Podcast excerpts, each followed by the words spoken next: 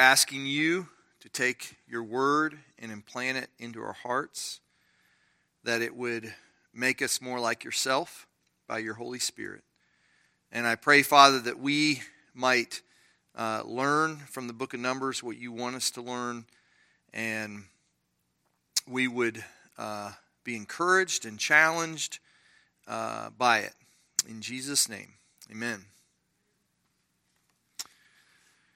Okay, for those of you who are in the other class, we have been dealing with the story of Balaam uh, for a good while. I mean, probably, I don't know, four Sundays in Balaam, maybe. Um, some of the lessons that we have learned in the Balaam uh, story is that there is absolutely no other power that can compete with God. God is absolutely over all the other spiritual forces. Uh, God will not be manipulated. He has determined to bless Israel, and nothing or no one can stop that from happening. At the same time, anyone who uh, perpetually opposes Israel will themselves be crushed. So, so not only does God determine to bless Israel, but he will uh, utterly destroy anyone who opposes Israel. That's just, God wins, Israel wins. Seems pretty simple. Uh, we talked about how this entire struggle between Balaam and God happens without any uh, um, knowledge of the rest of the Israelites. Like they have no idea the battles are going on. It, would be like, uh, I don't know, we get, we get blessed here in North Carolina. And we don't really understand the battles that maybe go on in, in Raleigh uh, to try to make policy in, in Burke County something that's good. You know, so we don't we don't see about, we don't hear about, but there's these huge battles raging, and God wins these battles on our behalf. That's really what's going on. So you would expect from that message that Israel, the people of Israel, would go from victory to victory. That's what you would expect. When you get done with Numbers 24, you are like, yes, I'm happy I'm an Israelite, and I, you know, God is on my side. Okay, that's what you would expect. Um, and then you read verses 1 through 3 of chapter 25. And uh, let's see, Jet, would you carry that around, that microphone to somebody, let them read those verses so Marcus doesn't have to do that? Uh, let's see. Jim Pate's ready to read that right up here.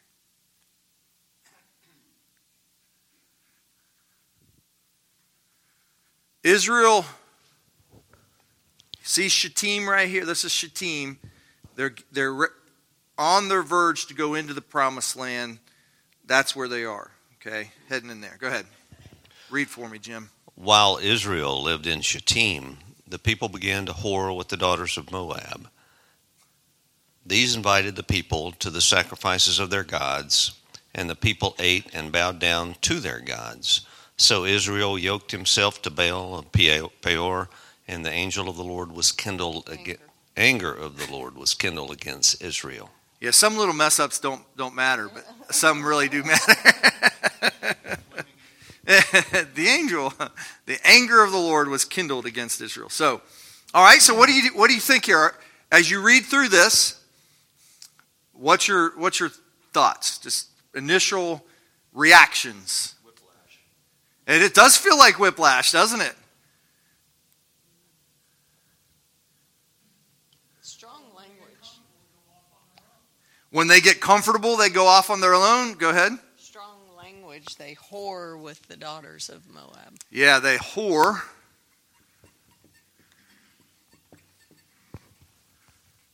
Okay. Other thoughts?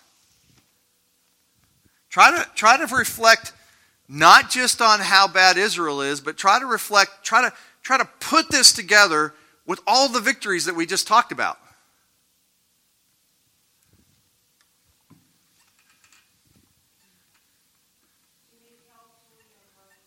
We need what?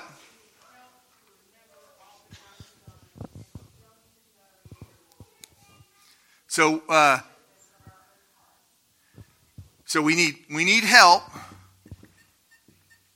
to know God, and we also. What was the last part you said? I like that, Lee. About our hearts.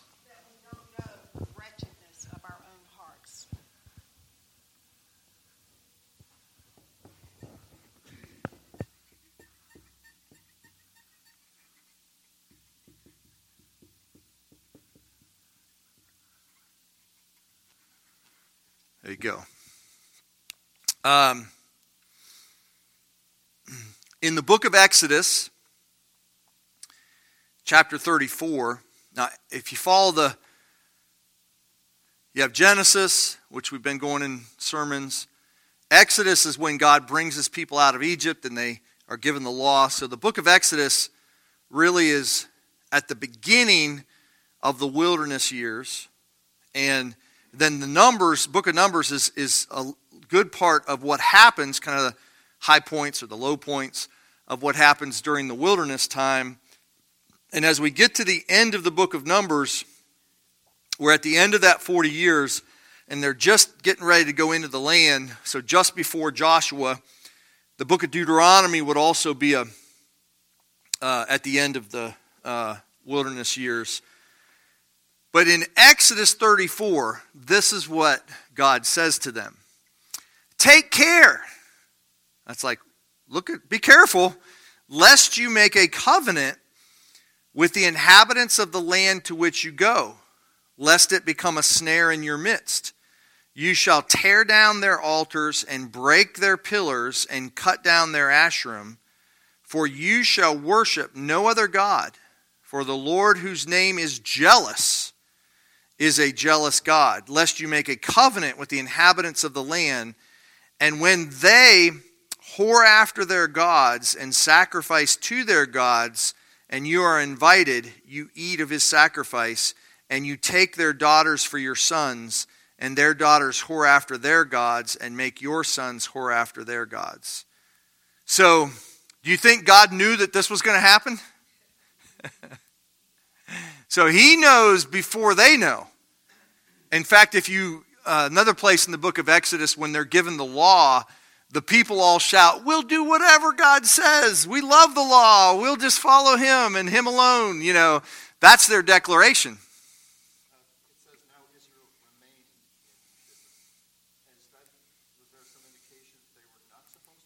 No, no. I just think it's this is during the time that they are living in Shittim, right before they go into the promised land.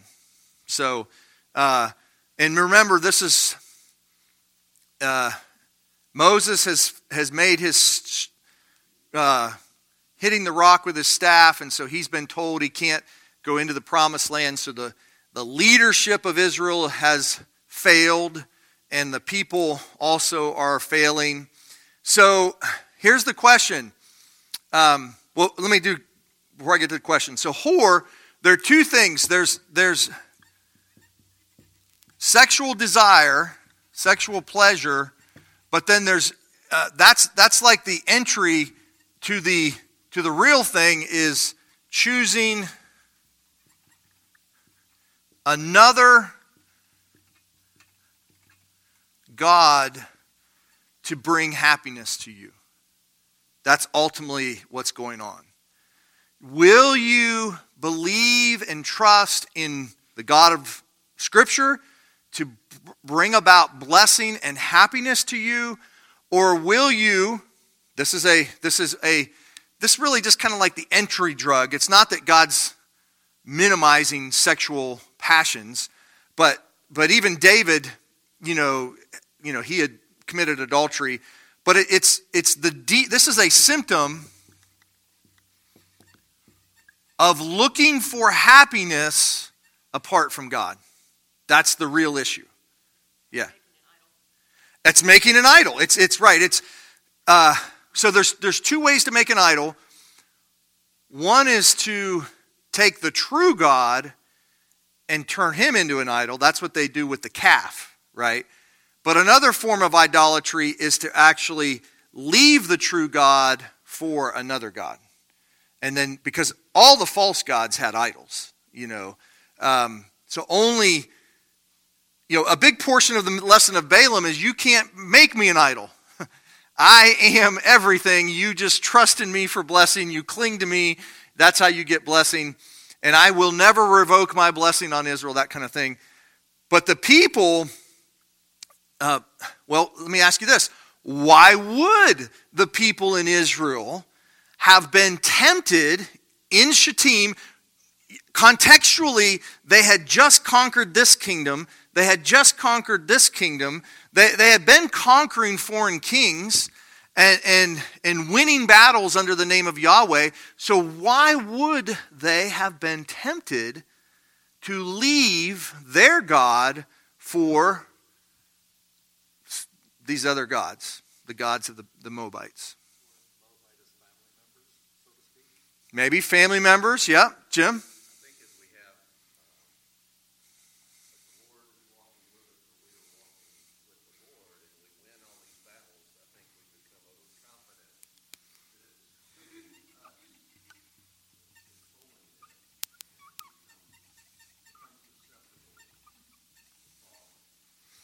Overconfidence, pride, pride cometh before the fall.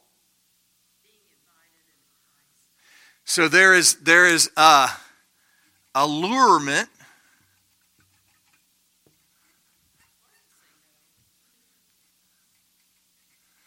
Um, pleasure,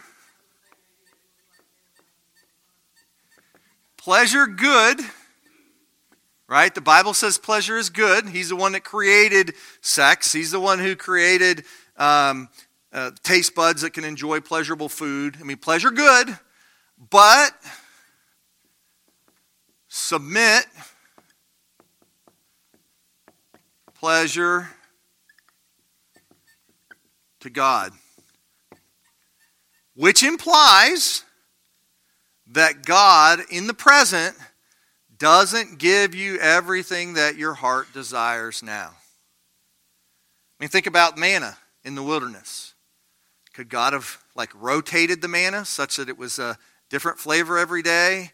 Could he have, you know, mean, could have done a lot of things, right? We don't we do that with our whoever's cooking the meals. I don't want that this week. I had that. Yes, you know, give me something new. Give me something better. Can't you make a better meal than this? You know, so we're we pleasure good, food good, but the, whether or not it's it's caught up in the heart because I think that's a part of the corruption of the heart. It's never satisfied. But also, it's part of it is, is caught up in the fact that God doesn't give everything right now. Like the, the, the blessing is not supposed to be fully experienced right now. And so he allows there to be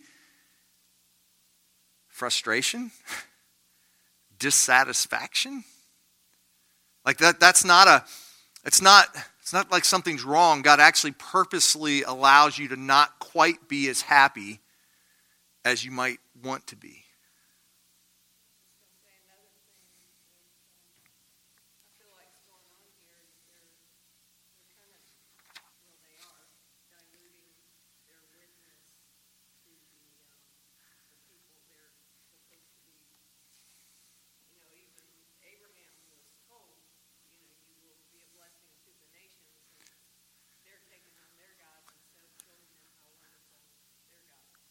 So, so they're diluting their witness. I'm just repeating because I don't think that was on.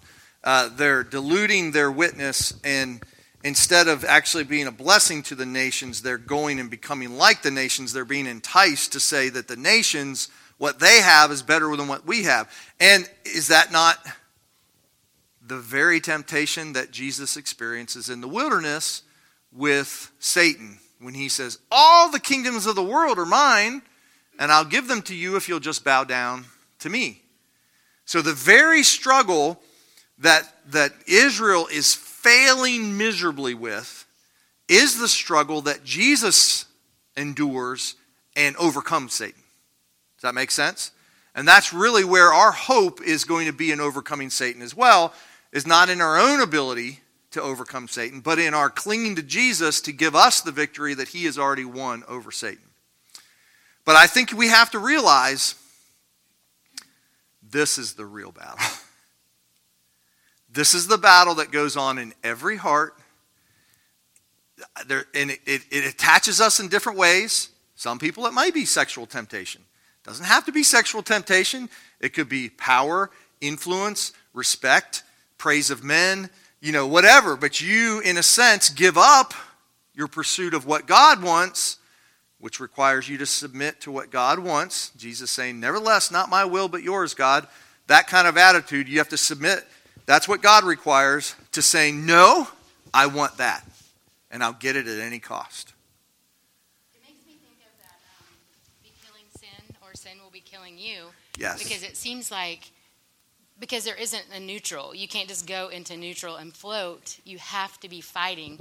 And those the other ones that you read before this, I think from Exodus, it was he was saying you're going to tear down the Asherah, like you are going to actively be killing these things, Right. or it's going to kill you. Mike, I just want to add to that. As with Eve, they she saw something. As with Israel now, they saw something, and and and so you've got to learn to to direct your vision to Him, you know, to to the heavenlies rather than circumstances that you know grass is greener on the other side. It, it, you just can't trust your sight. Whoa, good. So, um, sensuousness, a lot of times we think of sensuousness with sexual, which I think is very true. But sensuousness is exactly what you're talking about. It's, I know how I feel when this occurs, right? Whatever it is. It could be drinking too much alcohol, it could be, you know, um, you know, whatever, breaking any of the commandments. You know, I know what I feel like here. So I have control of this. I can do this. And you're trusting in what your senses tell you, rather th- or what your sight, senses, sight, your feelings, rather than faith, what God says. And and I mean, I admit this. I am tricked by this. You think, oh, not Mike, not a pastor. He wouldn't get tricked by this. But yes, you get tricked by whatever it is that tickles your fancy the most. And that's what you go after. And uh, we need to realize that this is a this is a lifelong struggle for all of us to live according to the will of God rather than what we want. So I can in my mind tell myself, and, and I repeatedly try to tell myself this, and for the most part it works. this doesn't always work. But I tell myself, okay, who is the one that makes anything actually pleasurable? Like, who is the author of pleasure? What's God? I mean, if, if it was in the things themselves, then the people with the most toys would have the most happiness. Is that the way it works?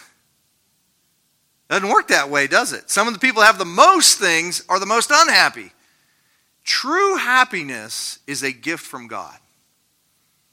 That Was uh, godliness with contentment is great gain? Uh, like, if you can actually be truly content with what you have, that is one of the greatest gifts that God could ever give you. So, so this, I tell myself that, oh, I enjoy things only at the, the uh, control of God.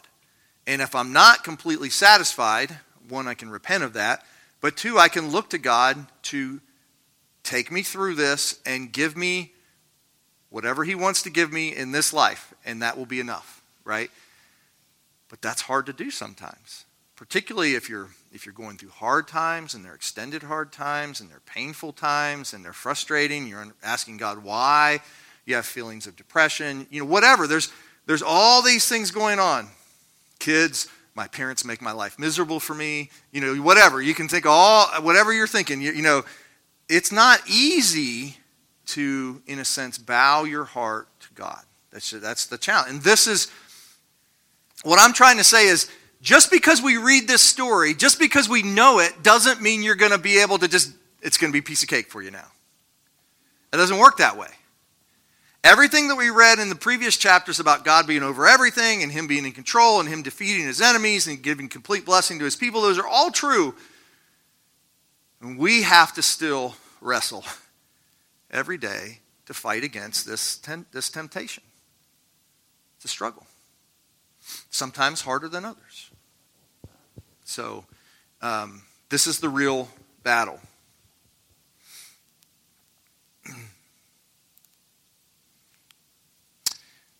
Turn to Joshua 2.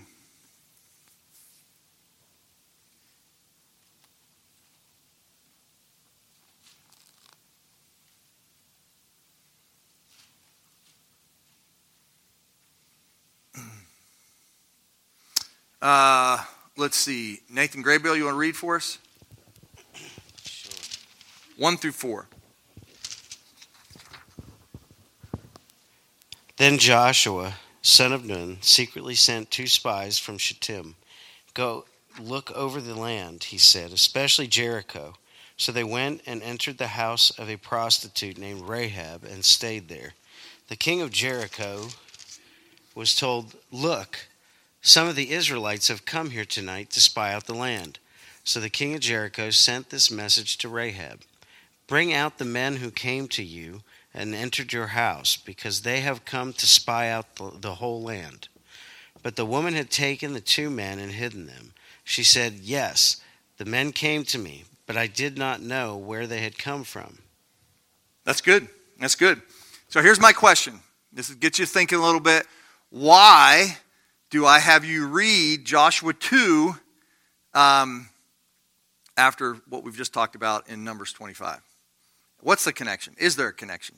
This is not an immediately apparent one, so that's why I'm. Okay, so this is there. The, while they were while they were here whoring after the uh, the women of the Moabites, they're sending spies like they had sent 40 years before spies into the land Okay? So from Shittim, they sent spies in. Okay, it's good. There's a, that's a connection. They're living in the same place.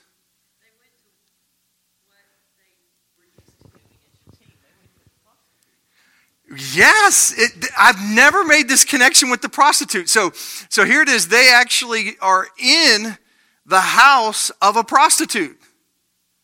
Talk about how uh, in Shittim they're they're like prostituting themselves to the daughters of Moab. Here the spies are in the house of a prostitute, but vastly different, right?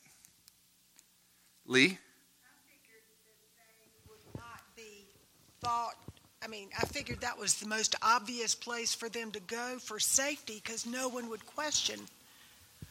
Maybe, Maybe so. Perhaps. I don't know. yeah, she'd had information.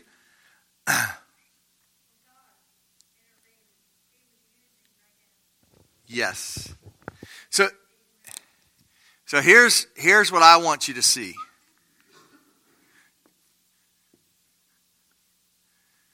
So here's your propensity to evil, and here's God. That's what I think is going on. God can actually take a prostitute and use her as the means to redeem his people. And she actually is the one that comes to God's people rather than her dragging people away from God. So, left to yourself, left to your own devices, apart from the grace of God, we will all whore after the gods of Moab. It's just what you do.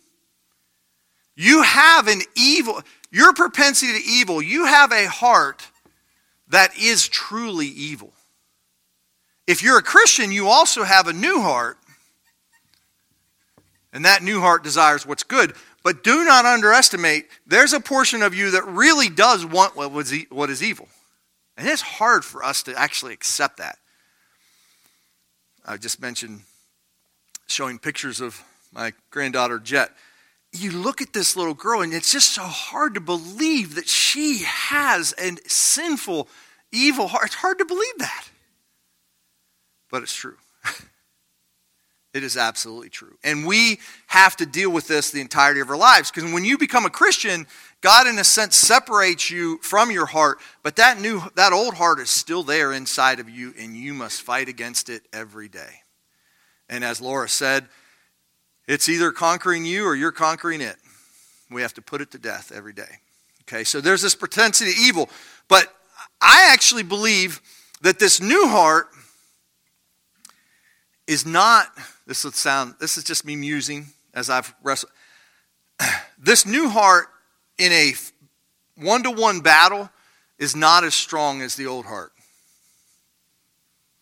That sounds crazy right? Because the new heart but i will say that the new heart is imperishable. So it's it is the new heart can't be killed. It, it just I, I think of my new heart as Rocky. You know, I don't care how many times you knock Rocky to the ground, he's getting back up. I know that's in the movie, but it's nice to think that, right? You know, bam, he's down. No, he's not. He's getting back up. You know, my kids watch a movie with me. They're like, Dad, is he good? No, he's not going to die. He's getting back up. Don't worry. He's on the ground. He's got blood coming everywhere, but he's going to win. And that's a little bit like our new nature. Our new nature will not lose because it can't be killed. The power to overcome doesn't come from the new heart, it comes from the Spirit. And what is the sword of the Spirit? The Word. So that's where the strength comes. Trusting in the Word, relying on the Spirit, those sorts of things. Prayer, that's what's able to put this to death, but not just in a one on one wrestling match with Him. So, but again, God's bigger. God is bigger than here. And that's what you have to believe that if you're going to keep fighting against sin in your life. Okay? Yes. Can you explain how the scripture, if any man is in Christ, he's a new creation. Old things are passed away. Behold, all things have become new. How do you explain that in relationship to what you just said? I'm not trying to be contrary, but no, I'm trying no. to understand it. This is a new creation, right? Okay, so let me do this.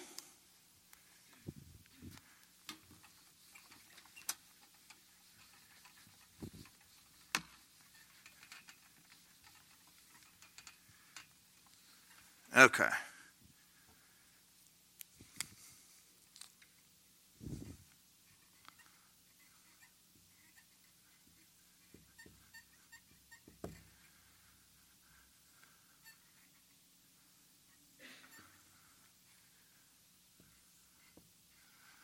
Okay.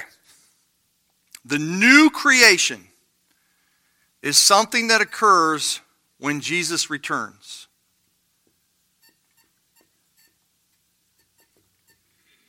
Right? If you go back to the original creation, okay, so the, and this is actually a very, it's just, there's tensions in Scripture trying to fit things together. Your, your question's excellent. So, so this is the old creation. This is the original creation. It is a fallen creation. And you are part of that creation. Okay? Romans 8 will tell you that the whole creation is yearning for the revealings of the sons of God when Jesus returns and we all experience the new creation.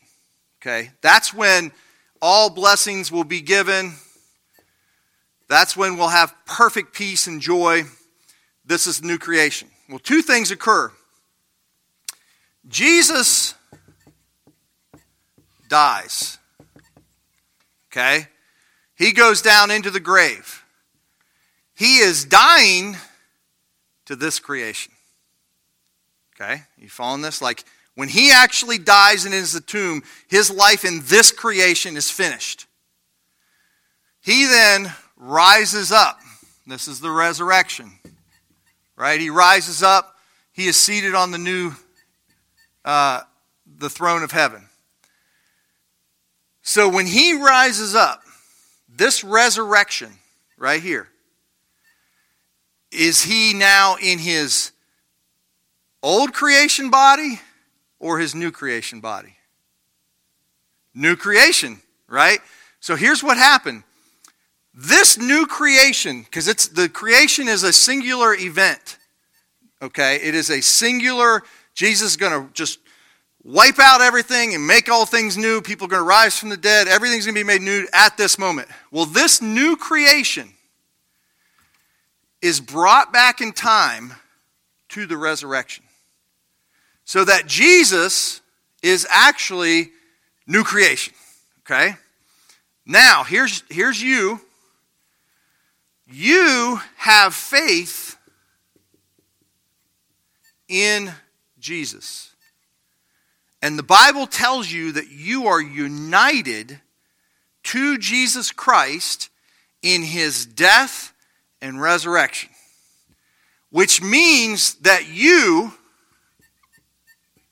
okay, the you before you come to faith is, is part of the old creation. But the new you, okay, is new creation. Now here's this is this is the tension. You're still living in an old creation body. It's still dying. And you still have an old heart, you. Because the, all through the New Testament says you must put the sin in you to death.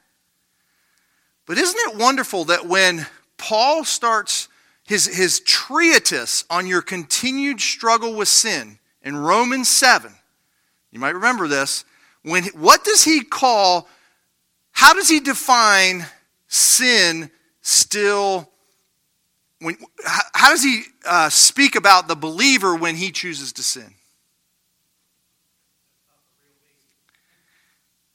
He says, It's not me.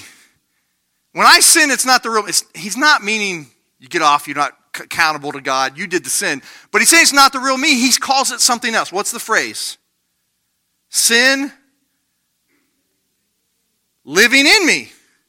That's a strange phrase because he no longer identifies himself. That's a big hot term in our society. Do you identify yourself by your old self and your old sin, or do you identify yourself by your new you who you are in Christ? You're a new creation. Paul says you're a new creation, which is why I encourage this for everybody. I sign my names often like this Mike in Christ. Why do I do this? Well, the, the Chi-Rho is Christ. That's the abbreviation for Christ. Because Mike no longer lives. Isn't that what Galatians 2:20 says? I no longer live, but Christ lives in me. The life I live in the body, I live by faith in the Son of God. Romans 6 says, I have been crucified with Christ, and I no longer live. Like it's, it's you know, I've been died and buried and now I'm raised up with Christ. He's not saying that you don't still have an old sinful heart. He's telling you that your new identity is now who you are in Christ because you're united to Him in His death and resurrection. You are seated with Christ. This is what Colossians. Where? In the heavenly realms. Looks like you're still down here with me right now. So, all these things, whatever happened to Jesus, happen to you. That's why he says you are a new creation. Not because you don't still have an old heart, not because you're not still in between these two worlds. You are looking back. You're united to Christ in his death and resurrection. And because you're united to him in his death and resurrection, you know you will be part of this resurrection as well. And so there will become a day when you will no longer be fighting with sin because this this you will be completely removed. The presence of evil in your heart will be completely removed. But you are not there yet. But which which you, I'll get you, Lori, which you is eternal? The new one. Which one is, is already crucified through union with Christ and is dying away? The old you. Now that's hard to believe when you're getting your butt kicked against sin. When you feel like you can't win. When you feel like I can't, you know, I can't overcome my depression. I can't overcome my worry. I can't overcome my lust. Whatever it is, you're I can't overcome this. You need to remember you're united with Christ and he has won the victory. And that will keep you fighting because you know the victory has already been won. Go ahead, Lori. You, you sort of said it, but uh, what I was thinking is in the new um, person we are united to Christ, we have a choice to access that power Mm-hmm. to help us. And you you had said a while back that in the old nature, the new nature was easier, was harder than the old nature, because in the old nature we we didn't really have to fight. That's right. I mean, we could just do whatever we wanted. And in the new nature, we do have to fight, and we do have to access the power we're given. And we do that by faith. Yeah. Yes, Robin in the back. Oh boy.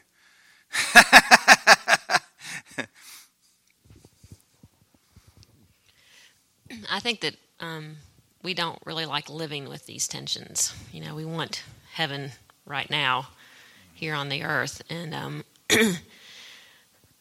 and I think that um, as parents, I just remember when my kids were little.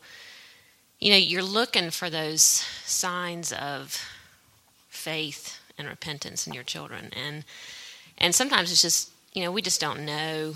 We don't see the spirit working. You know, he's like the wind. You can't really see it one way or the other sometimes, and and I think it's um, and it's scary for us as parents to think that our children might not believe yet, and and we can't, since we can't see their heart, we look at the outside, which was what we're supposed to do. I mean, we're supposed to address things that we see, um, but I think that I think that we can't be afraid to um, talk to our children about, you know, search your heart. You know, do you believe? To ask that question, especially if we're seeing signs of, you know, that we're not sure, you know, as they grow older. And, and that's what communion is for, too. I was just thinking about today. And, um, you know, it's a time to search our own hearts, you know, am I am I a believer? You know, am I in faith?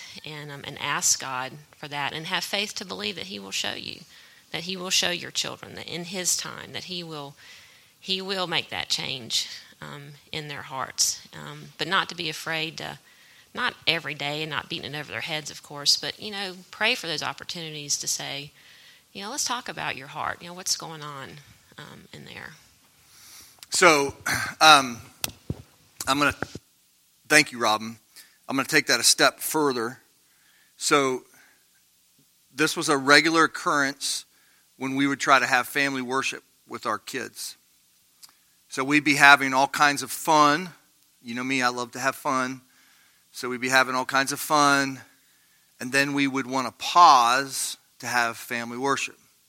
And we would, you know, read scripture, sing a couple songs, pray. Nothing too elaborate, just um, the kids early on this this changed over time but early on like resisted that oh come on dad you to watch a movie. We're going to do this. Come on dad. You know let's we're having so much fun. Let's not you know.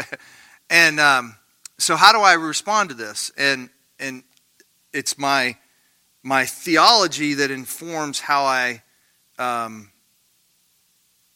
talk with them. So the first thing I, I told them often, you know, dad doesn't always like family worship either. That's the first thing I said. What is that? What am I doing? I'm identifying with their old nature, and I have one of those too. You see how that works? Like you're not just immediately like, oh, I'm the Christian. I love to do everything good all the time. That's not Christianity. You have a new heart that does want to, to, to worship God, but you also have an old heart that doesn't. And to be honest, as a parent with young kids, some of the most brutal moments of my life were trying to have family worship. Jenny on my one side, just kind of like going all over the place. My other kids, you know, not, you know, what are we doing? Or we try to, even a little bit later, have them punch out a song on the piano, and they were not very good, and I wasn't good at singing, and it was just like, wow, is, can this actually be beneficial? That's kind of what I felt a lot of times. So, but the first thing I would acknowledge to them is I don't like to do this all the time either. Daddy does not always only want to worship God. You sh- if you don't admit that to your kids, you're not, you're not helping them because inside their heart, they're trying to deal with, I don't want to do this. And you have to relate to them. Now, at the same time, you want to then give them hope. You want to then say, but I do want to worship God. And why do I want to worship God? Because, just what we talked about earlier, every bit of joy that I experience today has been a gift of God. Do you think it would be right of me to not even say thanks to God? To take 10 minutes and tell Him thanks? You think that's right? Now, you don't want to make a, a law of family worship, and this, but th- you can use this in a lot of different ways, you know. But, but just how wrong would it be if somebody gave you a great gift today and you just ignored it and just went on? Didn't even say thanks. You know, and so they start thinking, now that makes sense, Dad. Yeah, I, I should want to worship God but I don't always want to worship God. You know, so they're like, then they're wrestling with this in their mind. And when Robin says to search your heart, here's the question Is there something in your heart? Is there some spark that wants to truly love God? Or is there no spark? Because we all have the other part of the heart that doesn't want to worship God. That's not really the question. The question is whether there's a spark that does want to worship God. And so I would say to them, you know, Jesus died because we don't want to worship God. That's why he died on the cross. You need his forgiveness because you don't want you want to take everything you can get from God and not give anything back. That's the that's the heart of sin that lives in me and that lives in you. Okay?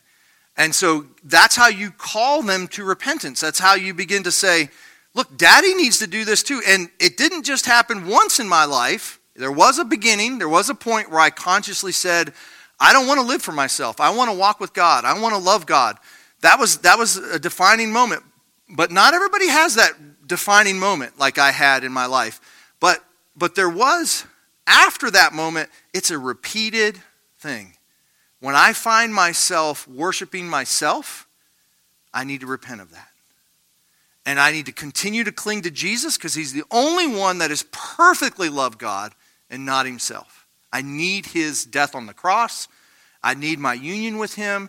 I need him to continue to fuel the spirit of God that wants to love God and help him to help me to increase that desire so I can fight against the old desire. That's Christianity. And you do it the rest of your life. And I'm just using the example of family worship. It doesn't have to be family worship. It could be coming to church. It could be some obedient, whatever it is. It's just we all are struggling to overcome sin within us. And that's the process um, that we're dealing with. That's a long answer to your, your question, Frank, but this is the real issue. And I think all the way back in Numbers, this is what God's telling them. God knows that this is the battle from the beginning. And He wants them to know I am bigger than your heart. I am more powerful than your heart. He is greater than your heart. If you don't believe that, you'll never get in the fight. You just have to live the way you are. You have to believe that He's bigger than your heart. Um, I believe that one of the reasons for Rahab, and I hadn't seen this before, is that God wants to say, Yeah, your heart wants to betray, wants to be horror, I can take a prostitute and use the prostitute to save you. I am bigger than your heart. This is pretty awesome. Flip over to Joel chapter 3.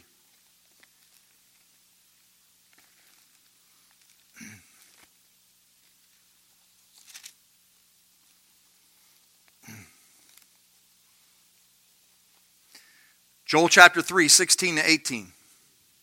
Who wants to read? Well, I know who wants to read that. Give that to Mary Dunn. She wants to read that.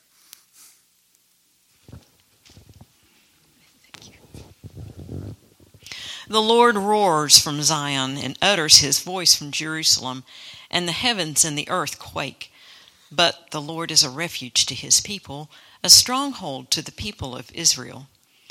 So you shall know that I am the Lord your God, who dwells in Zion, my holy mountain. And Jerusalem shall be holy, and strangers shall never again pass through it.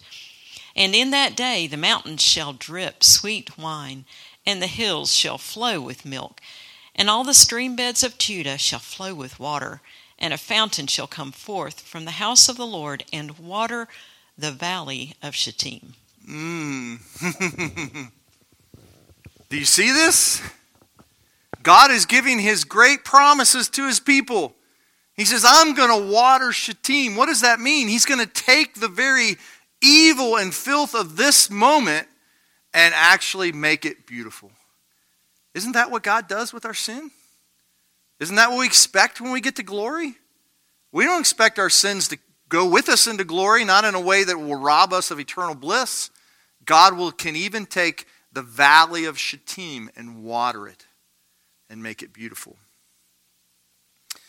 Uh, turn over to Micah 6.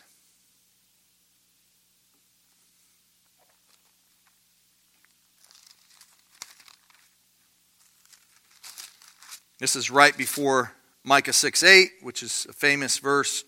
This is Micah 3 through Micah 6, 3 through 5. Um, don't you let Clark read this?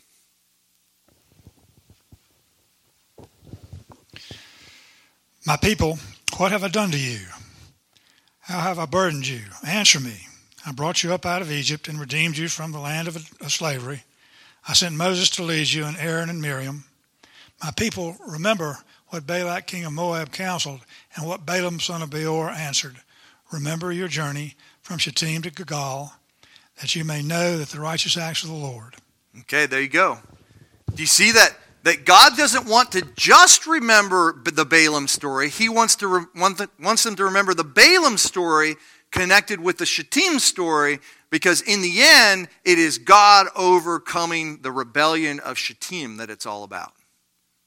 And it's, it, it tells you that Israel doesn't get this figured out immediately, do they? Micah's at the end of Israel's history, and he's still telling the people how to fight with this. It's still the same battle going on.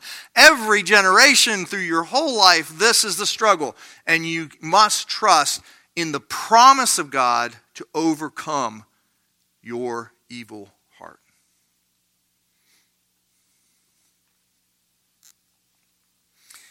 We are to remember the saving acts of the Lord. This is why we need to remember that we are united to Jesus Christ. This is the defining act that He does to save us. This is where the victory lies. Not in your own ability to somehow conquer your evil of your heart. If you are the problem, you cannot be the solution. Do you see that?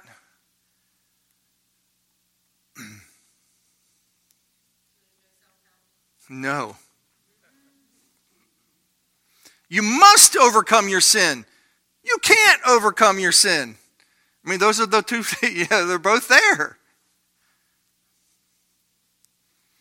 And we, learning from the book of Numbers and through the rest of Scripture, that God is not only able to crush our outward enemies, God is able to save us from our inward enemy. This is why the incarnation was necessary. This is why the cross was necessary.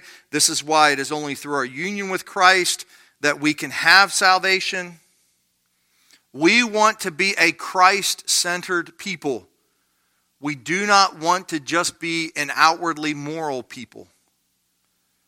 We want to have Christ be everything.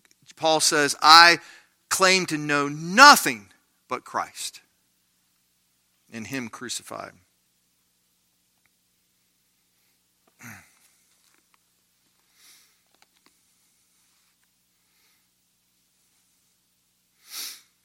Um,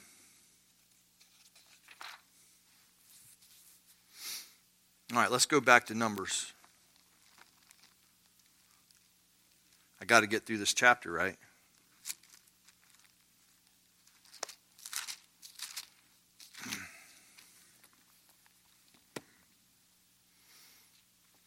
Okay, so first off, before we go into verse 4 and read on, um, we also need to understand that God can, can at the same time be determined to bless and have anger. He can experience both of those. If you don't understand this, then you don't understand what it means to be a parent. Because you can be at the same time committed to the welfare of your child and be very angry with them. It's the way it is. And God is. When it's His children, now when they're not His children, He, you know, there's not those. We don't have any hope. You know, it, it's only as being His children that we have hope of, of eternal life. So, but there's only anger, and that anger is leading to hell in those who don't know Christ. But in those who do, who are in Christ, God is using his anger to discipline, not to crush, but to using it to discipline so that he can eventually root sin out of your life and bring you to experience the true blessing.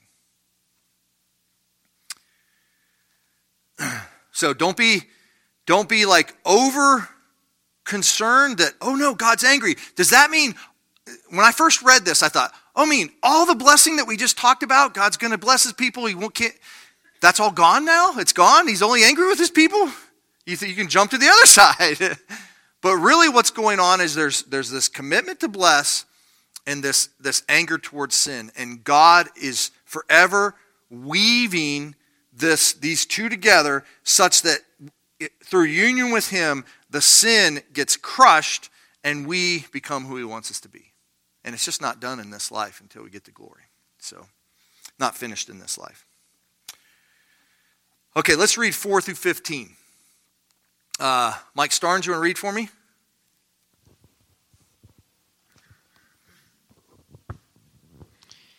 And the Lord said unto Moses, Take all the heads of the people and hang them up before the Lord against the sun. And the fierce anger of the Lord may be turned away from Israel. And Moses said unto the judges of Israel, Slay you every one of his men that were joined into Baal Peor. And behold, one of the children of Israel came and brought under his brethren a Midianitish woman in the sight of Moses, and in the sight of all the congregation of the children of Israel, who were weeping before the door of the tabernacle of the congregation. And when Phinehas, the son of Eleazar, the son of Aaron the priest, saw it, he rose up from among the congregation and took a javelin in his hand. And he went after the man of Israel into the tent and thrust both of them through, the man of Israel and the woman through her belly. So the plague was stayed from the children of Israel. And those that died in the plague were 20 and 4,000. How far? That's good. Okay, so what's happening in this passage? Um, take all the chiefs, hang them in the sun. That's pretty serious stuff. Okay? Um, use capital punishment. So these chiefs experience capital punishment for their sin. Okay? It is open that God clearly says that if you, per, you know, perpetually go after sin, you will experience this fate. And we are to think that with the, the judgment of God upon these chiefs, we are to think that God, in essence, is casting them out of the visible people of God and they are experiencing his final judgment and wrath. This is like sheep and the goats kind of stuff, right? So you're watching this, and you're watching other people. It's going to be 24,000 people that also are going to die of the plague. Okay? And while this is happening, what does this one man do?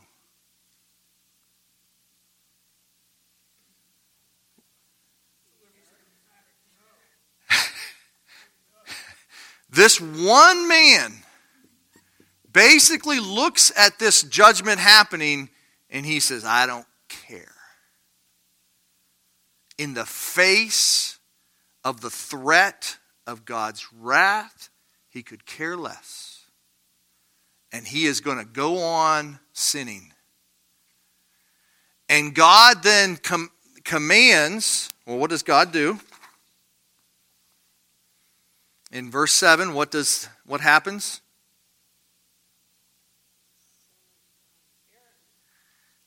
Yes, so that's a priest, right? That's a priest.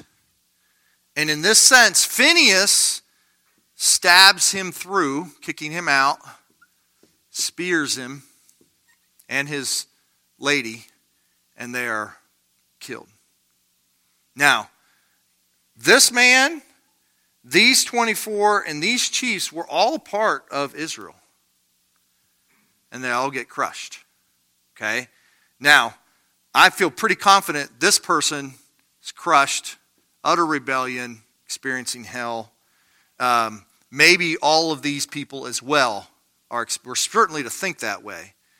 Um, but it is somewhat possible to me that there could be some of those that God has redeemed, but that's not the that's uh, coming from my reading in 1 Corinthians where God says um, in the um, the warnings of taking communion that some people who take communion uh, without unworthily that some of them get sick and some of them die. So like God does take some people out of the picture, and it does seem that He's doing that, saving them from eternal hell. So, but anyway, the, the, overall, the picture is God can and will judge his unrepentant people to an un- eternal hell. That's the, that's the overriding message, okay?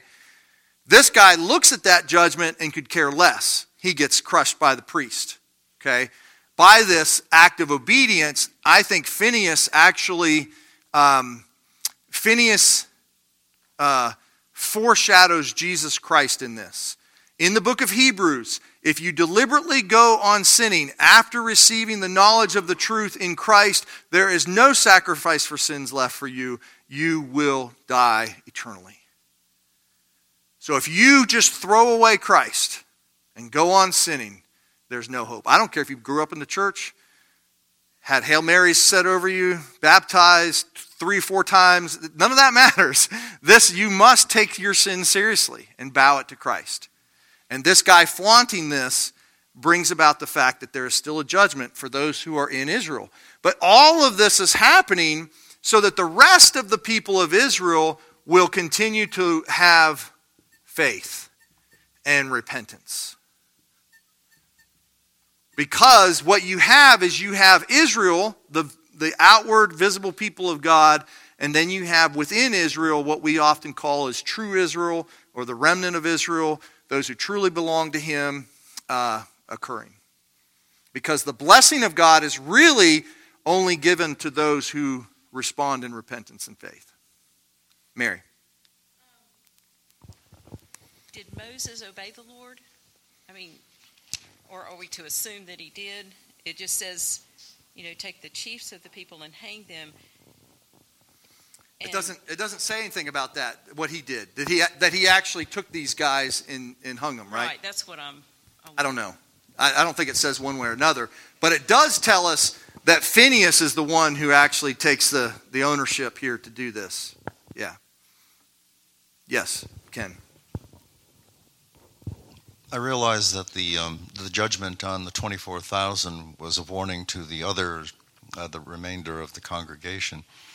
But uh, you know, so often we have the, the the warnings to the entire population, and then there comes a point where there might be repentance. But it seems here that it was sort of immediate. Mm-hmm. Is that? Uh, Well, they they got a plague. I don't know how long it took for the plague to kill them. And that's why I'm saying I'm not, I mean, I think the symbolism is that these people are being judged by God. They're under the judgment of God. I think when we get to heaven, is it possible that God could have killed somebody and then still make it to. We had the same question with dealing with the original generation of Israelites who died in the wilderness. They didn't make it into the promised land, but they, but they may have repented. I don't know. Yeah. Yeah. So we just. I, if I had to choose, I would say they're in hell. But I mean, I'm just saying that, mm, maybe there's a little wiggle room there. I don't know. So.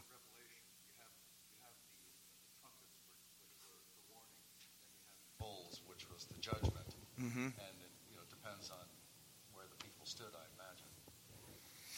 All, all that matters, you, we, all that matters is that if you're reading this story, you don't just go, oh, I can go on sinning, do whatever I want, and I'll be go to heaven. you can't come to that conclusion. You just can't. You have to, you have to fight against sin. Will you completely overcome all your sin? No, but you have to fight against it, and you have to be sincere and true in fighting against your sin as Laurie, Laurie, and I have to finish with this, so I'm sorry, uh, we're already late.